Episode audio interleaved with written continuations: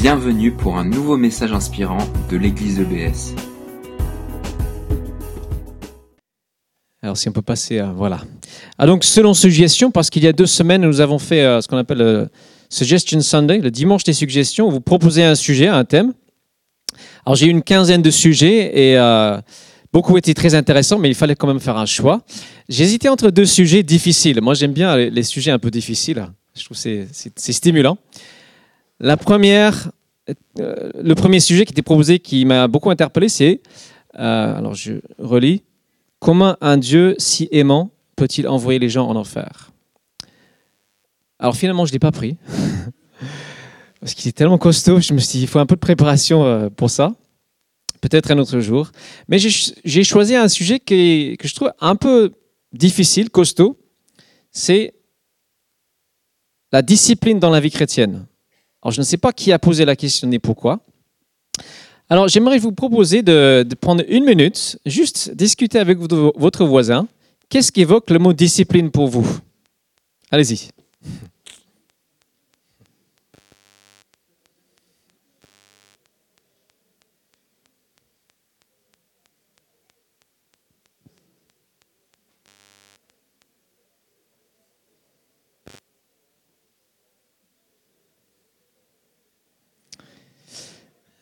Alors, peut-être des souvenirs d'école, peut-être des, choses euh, pas forcément très agréables. Je crois que dans, dans beaucoup de têtes, quand on associe le mot discipline à vie chrétienne, on arrive à une image à peu près comme celle-ci.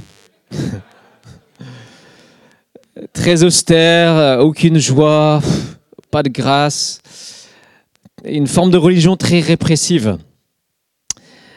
Alors, quand j'avais, euh, je pense, 16 ou 17 ans, euh, c'était les vacances d'été et je m'ennuyais. Et je suis allé euh, dans le bureau de mon père. Et mon père, en fait, c'était avant le moteur spirituel de notre famille. Il allait à l'église et puis il a arrêté toute pratique religieuse et toute pratique spirituelle avant. Mais il a gardé beaucoup de livres chrétiens. Et j'étais là, je regardais les titres de ces livres. Et il y a un qui m'a sauté à l'œil, aux yeux, pardon. Je me dis, mais c'est quoi ça? Et le titre de ce livre était Célébration de, la discipline. Il existe en français, il s'appelle Éloge de la discipline. Et j'ai pris ça entre mes mains et je me suis dit, mais comment est-ce que c'est possible? Parce que pour moi, c'était synonyme de règles, contraintes, euh, châtiment, énervement. Mais j'étais captivé. J'ai commencé à lire. La première phrase m'a captivé. La première phrase du livre disait le monde aujourd'hui a désespérément besoin, non pas de davantage de personnes intelligentes ou douées, mais de personnes plus profondes. Et j'ai dévoré ce livre et il m'a bouleversé. Et en fait, surtout, il m'a donné très très envie d'être chrétien, paradoxalement. Parce que j'ai vu que la vie chrétienne, c'est une voie qui n'est pas facile à suivre, mais c'est une voie où il y a énormément de joie et une profondeur incroyable. Alors, je recommande euh, la lecture de ce, livre. Dans le livre, l'auteur décrit 12 disciplines spirituelles. Je fais rapidement la liste. Il les catégorise dans trois, euh, dans trois rubriques. Il l'appelle les disciplines intérieures, la méditation, la prière, le jeûne et l'étude, principalement dans la Bible. Les disciplines extérieures, la simplicité, la solitude, la soumission et le service. Et enfin, les disciplines collectives, la confession, l'adoration, la direction la célébration. Alors, je ne vais pas en parler tout de suite. Mais ce qui est sorti de ce livre et de, de ma compréhension, c'est que toute discipline, tout exercice spirituel est un outil, un moyen vers une fin. Et donc, pour savoir à quoi ça sert tout ça, il faut savoir quel est le but. Alors, je vais poser ma deuxième question. Petit temps de partage à deux, ça sera euh, la dernière fois le but. Il faut savoir pourquoi on fait les choses. Alors je vais po- poser une question de fond. Pour vous, c'est quoi le but de la vie? Essayez de dire en une phrase, c'est quoi le but de la vie? Échangez avec votre voisin si vous avez une inspiration. C'est quoi le but de la vie? Ça discute moins, ça réfléchit plus.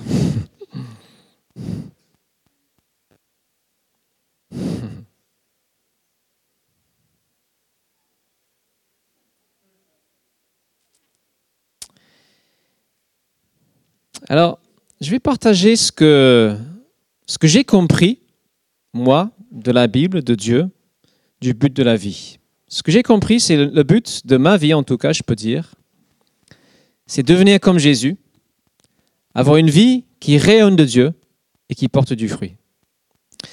Et je dirais que si je suis chrétien, je suis disciple de Jésus. Le disciple de Jésus est motivé par la grâce pour se discipliner à devenir comme Jésus, avoir une vie qui rayonne de Dieu et qui porte du fruit. Dieu a pris la décision de ne pas nous transformer comme ça. Il a pris la décision de compter sur notre collaboration pour notre transformation.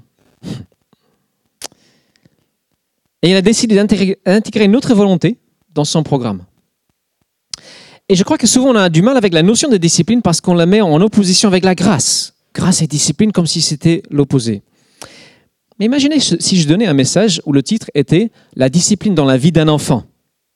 Je pense que tout le monde serait d'accord pour dire bah oui, il faut de la discipline dans la vie d'un enfant, il faut qu'il apprenne à respecter un cadre, c'est ce qui le fait grandir. Si je disais, si je parlais de la discipline dans la vie d'un sportif, vous direz tous, bah, bien sûr, un sportif, il faut qu'il se discipline, qu'il respecte un entraînement, qu'il renonce à certaines choses s'il veut gagner. Alors, ces deux analogies sont dans la Bible pour parler de notre vie chrétienne. Nous sommes des enfants d'un Père céleste qui nous aime, on l'a chanté, on le croit, mais comme tout bon papa, il faut un cadre. Il peut nous discipliner. La Bible le dit très clairement. Sinon, il ne serait pas un papa aimant. Plusieurs fois, il y a l'image sportive. La vie chrétienne est comparée à une épreuve sportive. Et à plusieurs reprises, on est encouragé à nous entraîner, à nous entraîner pour remporter le but, remporter le prix. Alors, donc la vie chrétienne est présentée à la fois comme une grâce et une exigence. Voilà le paradoxe. On va regarder un exemple. Un jour, l'apôtre Paul se trouve devant euh, le gouverneur romain Félix. C'est pas un chat, c'est un gouverneur romain. Il est en procès pour sa vie. Et on peut imaginer si vous êtes devant un gouverneur, vous, êtes, vous risquez votre vie, vous voulez faire bonne impression. Et la tentation serait d'éducorer un petit peu le message chrétien si on vous demande de parler de votre foi. Et Paul, en fait, ne le fait pas du tout. Regardez ce qui se passe. Félix fit appeler Paul et il l'écouta parler de la foi en Jésus-Christ. Mais lorsque Paul en vint à ce qu'il a juste manière de vivre, à la maîtrise de soi et au jugement à venir, Félix prit peur et lui dit, Pour aujourd'hui, ça suffit, tu peux te retirer. Quand j'en aurai le temps, je te ferai rappeler. Hmm. Paul ne cache pas le fait que Dieu nous appelle à une vie nouvelle, une vie transformée, où petit à petit, toute forme de désobéissance à Dieu est éliminée. C'est ça l'appel. Et Jésus, encore, lui, est, très radical contre toute forme de, péché et d'esclavage interne. Et il peut nous donner l'impression d'être euh, très, très, très, très, aller trop loin. Vous connaissez ce texte, Matthieu 5, 30. Si ta main droite te fait tomber dans le péché, coupe-la et jette-la au loin. Il vaut mieux pour toi perdre un de tes membres que de voir tout ton corps jeté en enfer. Alors, je n'ai pas pris d'image avec celle-ci, mais euh, cette parole, c'est choquant. Jésus, est-ce qu'il est légaliste? Comment est-ce qu'on peut concevoir la discipline dans une foi qui est basée sur la grâce? Tout ce qu'on a chanté ce matin, ce que je crois de tout mon cœur. Dieu nous aime gratuitement. C'est ça l'évangile. Je ne peux pas gagner la faveur de Dieu ou le paradis par mes propres efforts. Alors que toutes les religions du monde enseignent ça. Dans l'islam, il y a une série de règles à respecter. Si on veut avoir une chance d'aller au paradis, il faut faire la hajj, le pèlerinage, il faut faire les jeûnes, il faut faire tout ceci, il faut faire cela. Et la foi chrétienne aussi, dans l'histoire, est tombée dans ce piège. À certains moments, euh, particulièrement au Moyen Âge, on a fait comprendre aux croyants que si tu priais un certain nombre de fois, tu étais pardonné de tes péchés. Mais ce n'est pas du tout ce que dit la Bible. Et personnellement, au niveau individuel, individuel on peut tous glisser dans le, légalisme et croire, bah, moi je respecte les règles un peu mieux que mon voisin, donc je suis, je suis plus en faveur avec Dieu que lui, que elle. Alors ce qui se passe, c'est que le légalisme, c'est quand on essaye de d'appliquer une série de règles extérieures sans, sans, internaliser les choses. Et on met notre confiance en un système de règles. C'est comme dans cette parabole, Jésus parle d'un pharisien un jour, il est en prière et il prie Oh Dieu, je te remercie de ce que je ne suis pas comme les autres hommes. Je donne 10% de tous mes revenus, je, suis toutes les règles. À côté de lui, un gars qui dit Ah Seigneur, prends pitié de moi, je suis un pauvre pécheur. Et Jésus dit Non, c'est lui qui est approuvé par Dieu. Celui qui dit Dieu, aie pitié. C'est pas celui qui croit qu'il respecte toutes les règles. Si on, tombe dans le légalisme, alors soit on va devenir orgueilleux parce qu'on considère qu'on est mieux que les autres, ça y est, je coche toutes les cases. Soit on va devenir dépressif parce qu'on n'arrive pas à cocher toutes les cases. Donc c'est une fausse piste. Ça marche pas. L'évangile nous dit mets ta foi, mets ton espérance tout entier en Jésus et tu auras la vie sauve, tu auras la vie éternelle. Tu n'as qu'à recevoir l'amour de Dieu, juste à croire. C'est tout ce que Dieu demande. Et moi, quand j'ai découvert ça, c'était la libération. C'était vraiment l'explosion de joie dans mon cœur, c'était la liberté.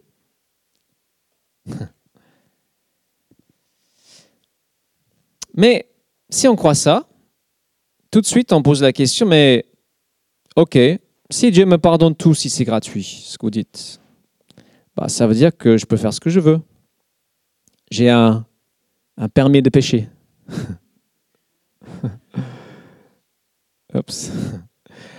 Alors Paul il pose la même question dans Romains 6. Euh, il vient d'exposer l'évangile, la gratuité de l'amour, la grâce de Dieu. Et puis il dit, que dire maintenant? Persisterons-nous dans le péché pour que la grâce abonde? Ouais, on peut profiter quoi. Et sa réponse, c'est absolument pas. Absolument pas.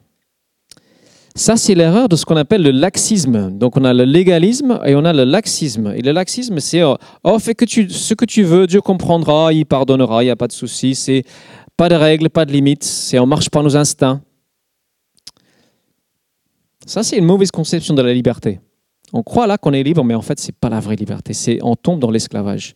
Dieu nous a donné un certain nombre de peut dire exigence à respecter. Jésus, quand on regarde son enseignement, il met la barre très très haut. Très très haut.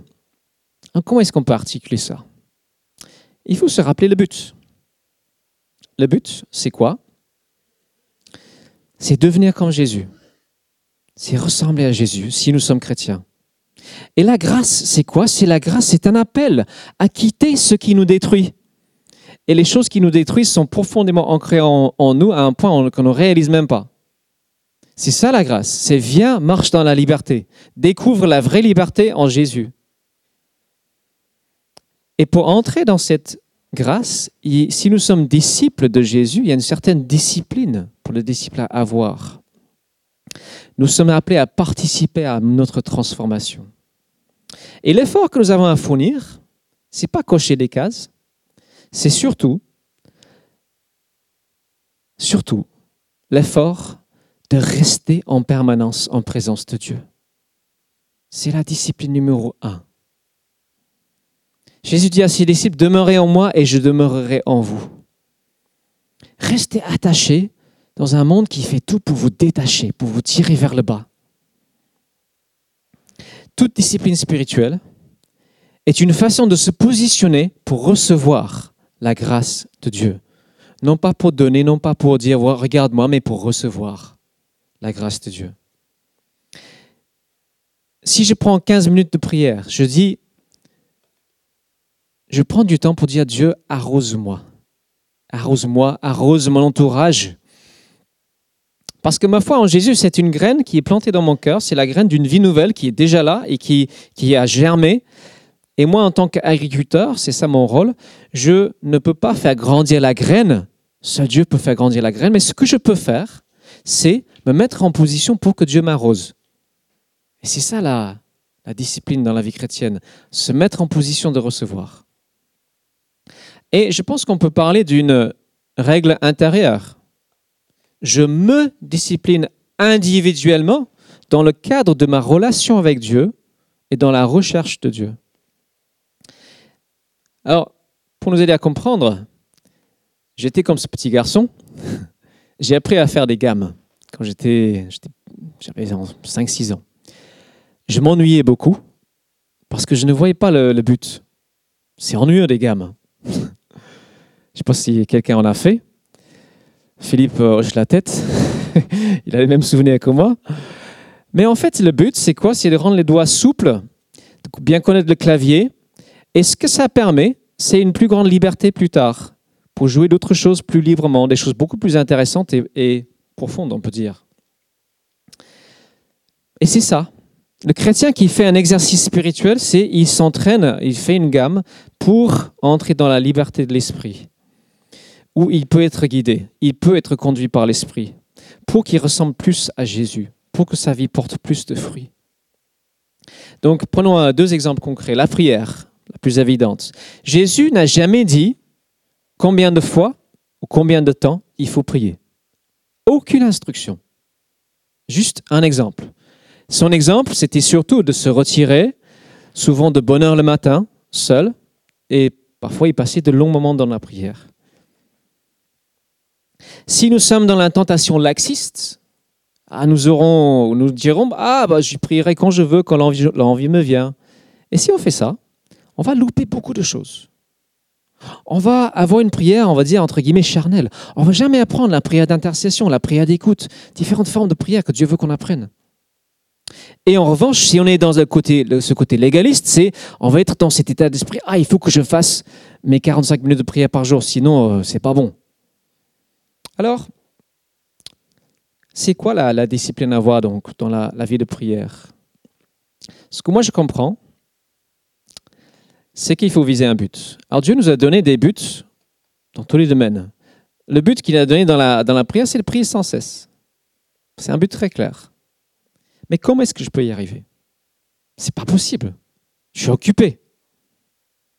Eh bien, je propose un exercice. Essayez ça euh, demain matin quand vous êtes euh, en train de vous réveiller, peut-être dans votre salle de bain en train de vous regarder dans la glace. Vous connaissez probablement tous le Notre Père. Je vous propose de le prendre comme un exercice, comme une gamme de piano avec des improvisations. Notre Père, qui es aux cieux. Ah, merci d'être mon papa.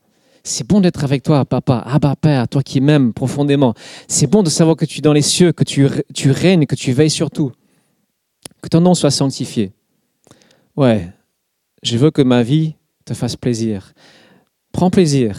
Je veux t'honorer, je veux te glorifier que ton règne vienne. Seigneur, vraiment, j'ai besoin que ton règne vienne dans mon cœur dans tel aspect où j'ai du mal, où je n'aime pas mon frère, je n'aime pas ma sœur. Viens dans la vie d'un tel. Essayez ça comme une gamme, un entraînement. Et ça nous aide à avoir des pensées dirigées, des pensées dirigées, orientées vers Dieu, à chaque instant. Et c'est là où il y a la liberté, paradoxalement parce qu'on est libre de tentation. On est beaucoup plus fort pour résister à certaines choses qui nous attaquent. Deuxième exemple, Jésus dit, il parle du jeûne. Mais c'est pareil en fait, il ne dit jamais quand, combien, euh, quelle durée. Il dit juste quand vous jeûnez, n'ayez pas une mine triste. Soyez dans la joie quand vous jeûnez. Il a présumé juste qu'on jeûnerait si on est ses disciples.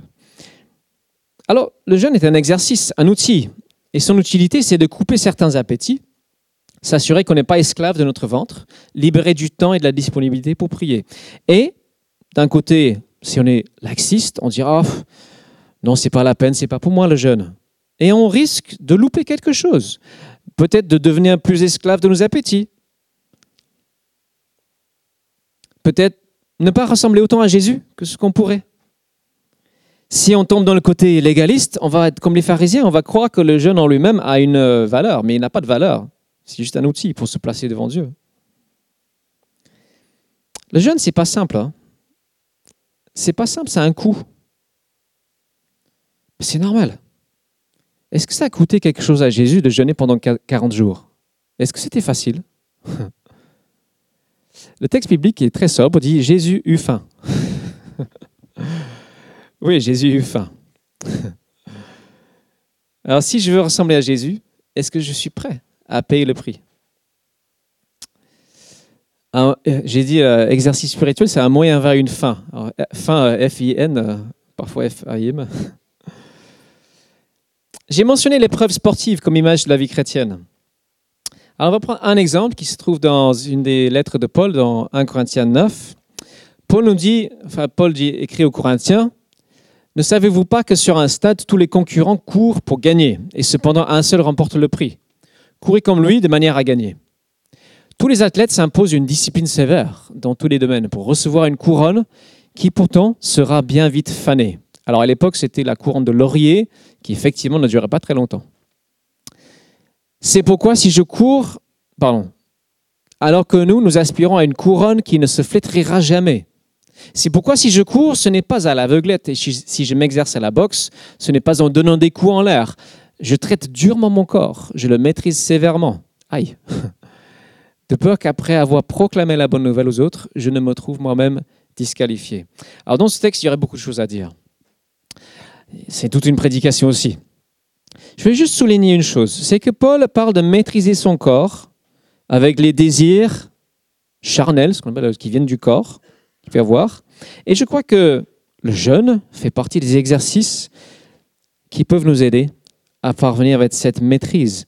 Parce que Dieu veut que nous nous entraînions à une vie saine, une vie sainte. Non pas une vie de désordre, une vie désordonnée, mais une vie remplie de fruits, d'amour, de paix, de joie, de bienveillance, de patience, tout ce fruit de l'esprit que Paul décrit. Et quel est le dernier, la dernière des qualités que Paul décrit dans, dans ces listes fruits d'esprit?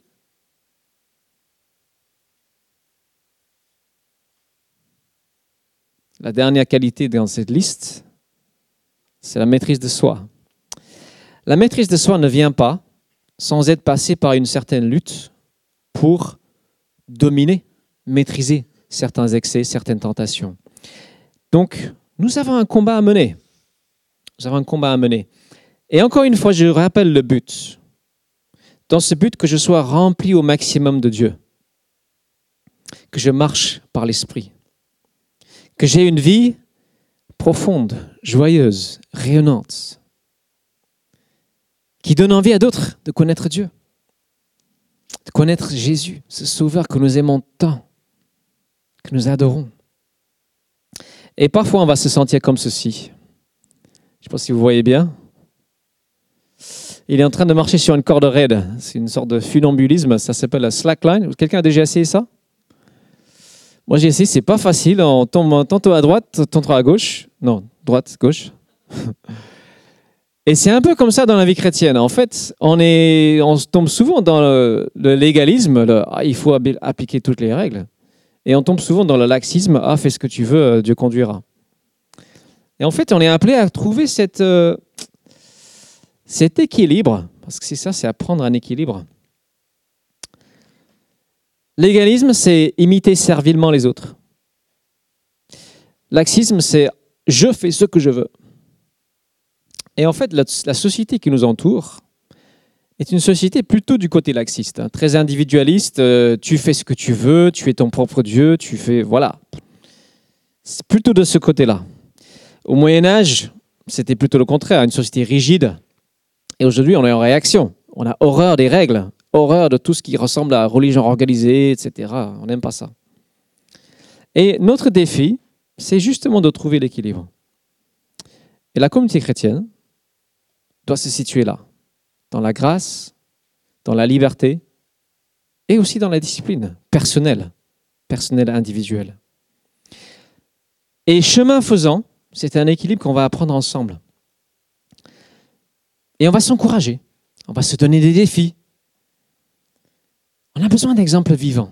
On a besoin de voir comment ça fonctionne dans la vie de l'autre. On est sur un chemin de discipline ensemble. Alors, dernier exemple, c'est un classique. Hein. Dans les milieux évangéliques, typiquement, on va encourager, on va s'encourager, on va encourager chacun à lire sa Bible tous les jours. C'est un peu la marque des évangéliques, on lit notre Bible tous les jours. On est censé lire notre Bible. Alors que ce n'est pas une règle qui est dit par la Bible. Jésus ne lisait pas sa Bible tous les jours.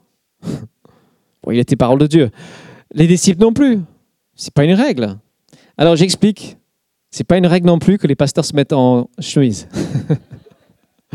Donc je vais juste montrer que, oui, j'aime bien me mettre en chemise, mais ça ne change rien du tout. ce n'est pas une règle. Comment? Le jogging mm, Non. J'ai pas de jogging d'ailleurs. J'ai perdu le fil là. Lire la Bible tous les jours. Alors en fait, ouais, c'est pas une règle. Si on, en fait une règle, on tombe dans une forme de culpabilité si on ne fait pas. Et c'est pas du tout un bon moteur, la culpabilité. Hein. Ça, ne transforme pas grand-chose. Le moteur, c'est le désir intense de faire plaisir à papa. Ce Abba Père qui nous aime tant. Qui nous aime tant. Je veux lui faire plaisir. Et je sais que dans cette parole, il y a un carburant pour la vie. Alors je vais apprendre à boire, je sais pas, on ne va pas boire du carburant, mais ingérer ce carburant parce que c'est ça qui va me donner la force, la capacité de vivre la vie chrétienne authentique, ressemble vraiment à Jésus. Et j'ai besoin de vous, vous avez besoin de moi, des besoins les uns des autres pour savoir comment est-ce que toi tu fais, comment est-ce que toi tu comprends ce, passage. C'est ça aussi en groupe de maison, on partage autour de la parole. On, on apprend à boire ensemble. Alors, qu'est-ce qu'on doit faire? Alors ce serait vraiment une erreur de ma part si j'essayais de prescrire la bonne discipline pour chacun. Comme j'ai dit, je ne peux pas. Juste de rappeler le but. La communion à chaque instant avec Dieu, devenir comme Jésus, rayonner dans ce monde. Et pour y arriver, je pense qu'il est bon de se fixer des buts ensemble, en communauté. C'est pour ça que je, crois beaucoup à ce qu'on fait en groupe de maison quand on fait ça l'avant-dernier groupe de maison qu'on a eu chez nous, euh, je me suis donné comme défi. En fait, j'étais interpellé par un passage où Paul parle d'une nuit de prière. Et je me suis dit, tiens, j'ai jamais vraiment. Ça fait 20 ans que j'ai pas vécu de nuit de prière. Et je, me suis dit, OK, je vais me donner comme défi de passer deux heures de prière une nuit. Et euh, je crois une semaine plus tard, Cynthia était partie à Paris, donc euh, j'aurais pu le faire là. Et j'ai glandouillé. J'ai regardé des vidéos bêtes sur YouTube comme ça peut arriver à, tout un chacun. Et je me suis dit, mince, j'ai raté l'occasion. J'ai prié, j'ai dit, Seigneur, réveille-moi la nuit, parce que j'ai pas envie de mettre un réveil la nuit. Réveille-moi. Et puis j'ai pris ça, j'ai pris deux, trois fois, et puis j'ai oublié. Et la nuit de lundi à mardi, c'était juste la veille de notre prochain groupe de maison.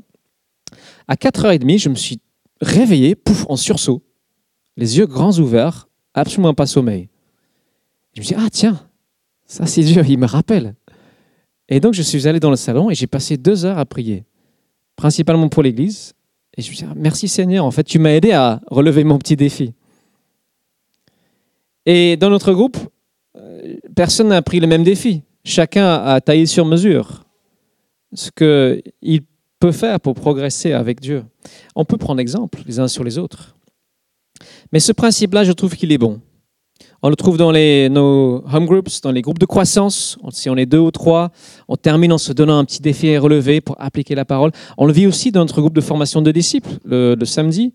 Ça fait du bien aussi euh, parce que on s'encourage, on se donne un petit défi chaque semaine et on fait le bilan. Est-ce qu'on a réussi? Et il se passe des choses. Il se passe des choses pour presque tout le monde. Enfin, oui, pour tout le monde, il se passe des choses. On a tous bougé depuis le début de nos rencontres. Alors, je vais terminer dans un instant en prenant un certain risque. Je vais, je vais décrire, partager certaines de mes habitudes. Non pas pour dire que j'ai la bonne façon, la bonne approche, mais peut-être donner un exemple, donner quelques encouragements, de, dire ce qui m'aide le plus. Mais avant de le faire, je vais faire encore une petite pause, une dernière pause. Je vous invite à souffler deux minutes et juste réfléchir, peut-être partager avec votre voisin, qu'est-ce qui vous a interpellé le plus jusque-là?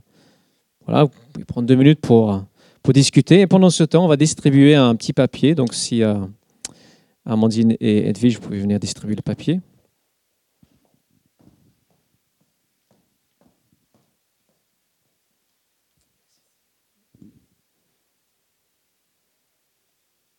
N'hésitez pas à partager si euh, vous dire à votre voisin ce qui vous parle plus jusque-là.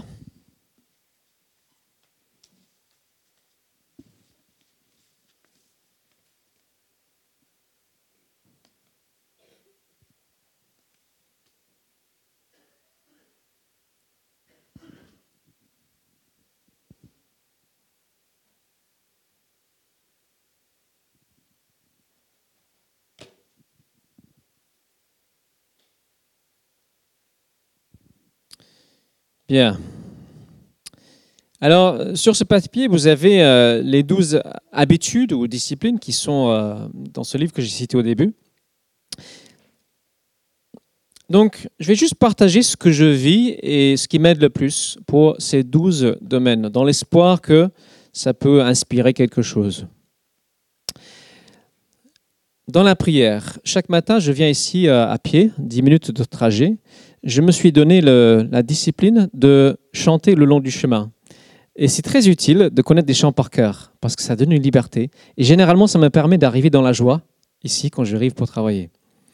Puis je prends, euh, vers donc 7h30, j'arrive et je prends en général un temps entre 40 minutes et une heure avec Dieu, dont 15 à 40, euh, 45 minutes de prière, ça dépend des jours.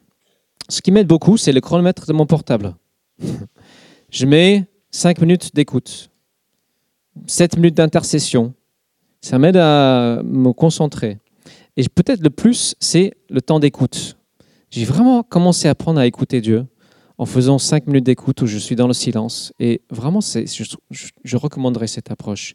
Autre chose qui m'aide beaucoup, c'est d'imaginer que Jésus est assis en face de moi. Ça rend beaucoup plus réel. Méditation de la parole. Alors, plus jeune, je lisais quatre chapitres de la Bible par jour. Euh, J'ai fait ça de façon probablement un petit peu légaliste, mais euh, au moins ça m'a permis de bien connaître cette parole. Je l'ai lu plusieurs fois en entier. Après, je suis passé à deux fois, deux chapitres par jour. Aujourd'hui, je, je prends entre 12 et 15 minutes et je lis pas forcément un chapitre entier, parfois plus, parfois moins. Toujours avec un stylo à la main, toujours avec un surligneur pour dire c'est quoi ici Dieu que tu veux me dire ce matin? Qu'est-ce que tu as à me dire ce matin? Et j'essaye de prendre le temps de, de méditer, de méditer, de mâcher la parole. En ce moment, je lis aussi des choses avec un but précis. Je prends une paire de lunettes et je lis avec une paire de lunettes. Donc, ce que je fais dans l'évangile de Matthieu, je suis en train de lire avec la paire de lunettes, découvrir l'autori- l'autorité de Jésus. C'est une façon intéressante, si vous connaissez bien, découvrir, je ne sais pas, les miracles, par exemple. L'étude. Alors, c'est vrai que j'ai fait des études de théologie, j'ai étudié aussi pour euh, préparer des, des prédications, c'est un peu faussé. Mais comme j'ai dit, euh, l'étude, c'est aussi, on peut, on vit ça en groupe de maison, on creuse la parole ensemble, on essaie de trouver les moyens de mettre en pratique, et c'est bon, c'est bon de prendre du temps de creuser. Les questions embêtantes sont celles qui nous font av- avancer. La question qui te tracasse, c'est celle-là qu'il faut creuser. Donc prends un dictionnaire biblique, va sur Internet, il y a plein d'outils.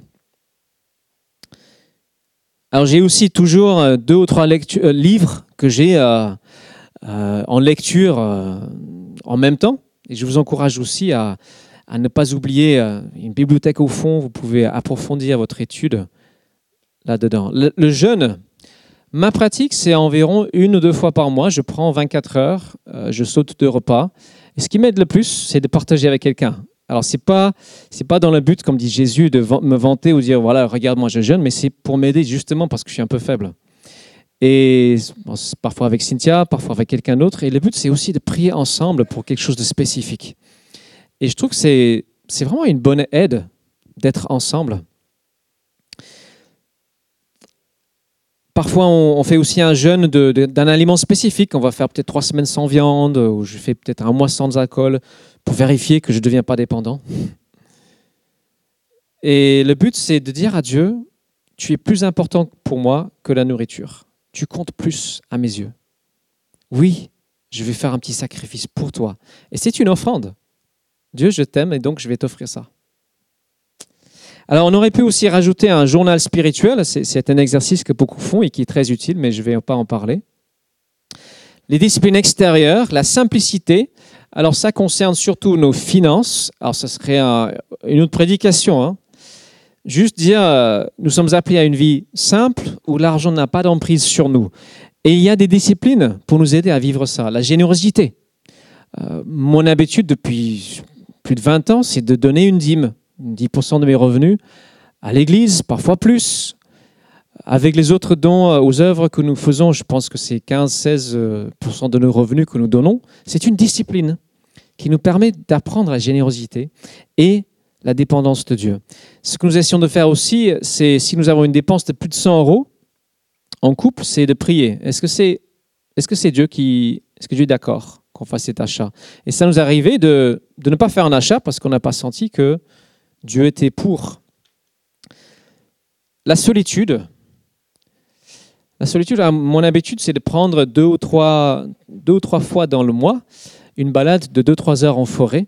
Et c'est vraiment bon de prendre un temps tout seul avec le portable coupé. Coupez votre portable pendant 2-3 heures.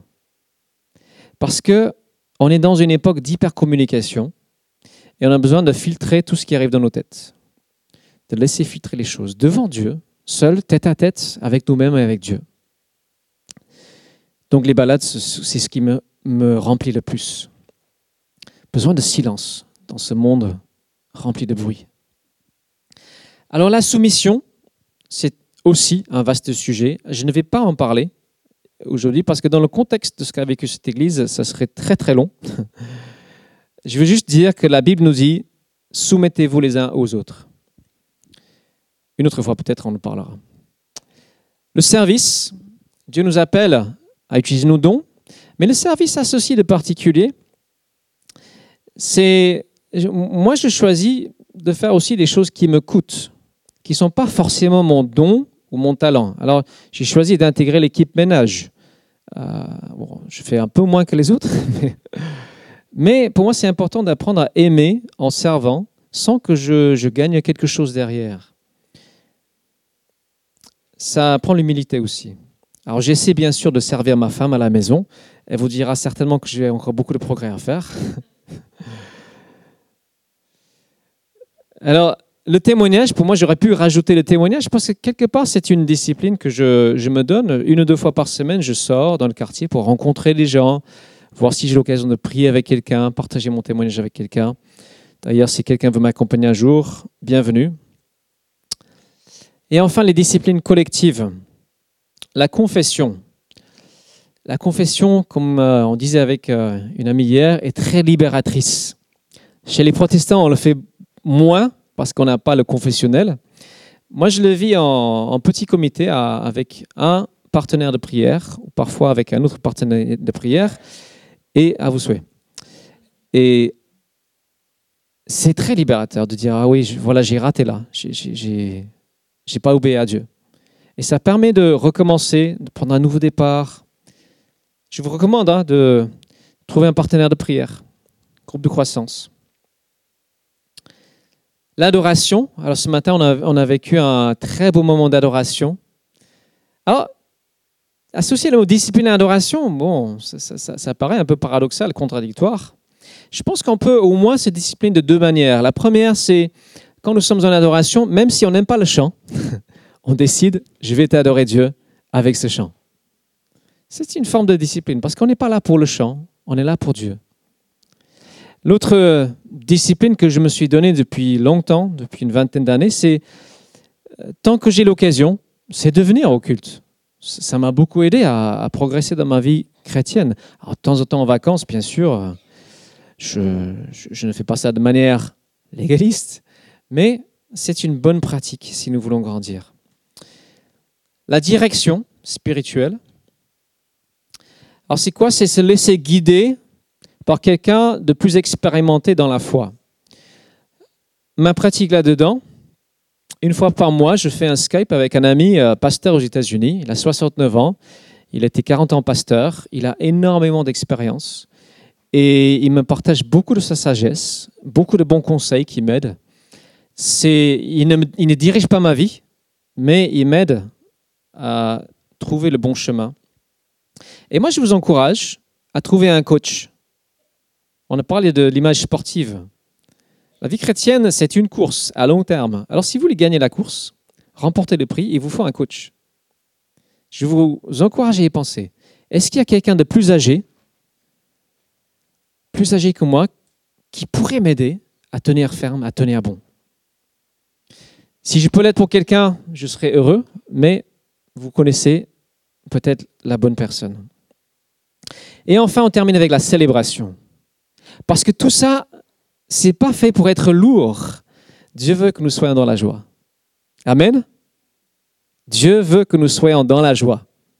Le but de tout ceci, je rappelle encore une fois, c'est la liberté et la joie. Et si ça ne procure pas la joie, au moins dans le long terme, c'est qu'on n'est pas sur le bon chemin.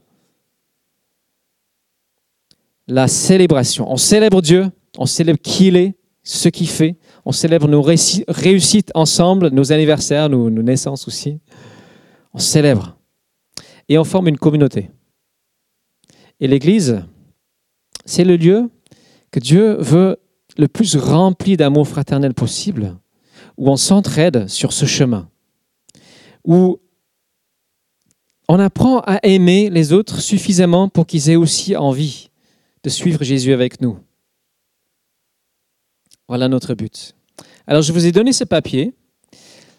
Aujourd'hui, je ne ferai pas d'appel. Euh, je dirais juste, prenez un temps, peut-être demain matin, euh, peut-être avec quelqu'un, peut-être c'est mieux à deux, et demandez à Dieu, est-ce qu'il y a, donc il y a les deux questions qui sont en bas, est-ce qu'il y a dans ces choses une chose, un domaine en particulier où tu veux que je progresse, où tu me mets au défi, pour aller plus loin avec toi, pour aller plus près de toi, pour recevoir davantage dans l'arrosage. Et si vous choisissez un défi, je vous encourage à partager avec quelqu'un parce que c'est quand on partage que ça concrétise et, ça devient plus facile à mettre en pratique. Je vous invite à, à prier. Notre Dieu, je suis tellement heureux de te connaître, de pouvoir dire Abba Père, Papa, mon Papa céleste, de connaître cet amour qui est venu nous trouver, ce tapis rouge que tu as déroulé pour nous, ce, cet amour à la croix qui est pour chacun, cette invitation à venir dans ta vie, à goûter qui tu es, à goûter combien tu es bon. Seigneur, je te remercie et je te prie pour nous en tant qu'Église que nous ayons faim et soif de toi. Faim et soif du Dieu vivant. Que nous puissions boire davantage, que nous puissions rayonner davantage, vivre plus près de toi, que notre vie soit tendue vers ce but, comme Paul qui, qui comme l'athlète, qui dit je, cours vers le but, je, je continue, je continue le chemin, je vais en avant, j'oublie ce qui est arrière, en arrière. Père, apprends-nous. Apprends-nous la grâce et la discipline. Apprends-nous la grâce Apprends-nous à, aimer avant tout ta grâce et à nous discipliner pour la recevoir. Je vais inviter le groupe de louanges à. Merci d'avoir écouté notre podcast. Pour plus d'informations sur l'Église EBS, rendez-vous sur le site internet www.église-ebs.com.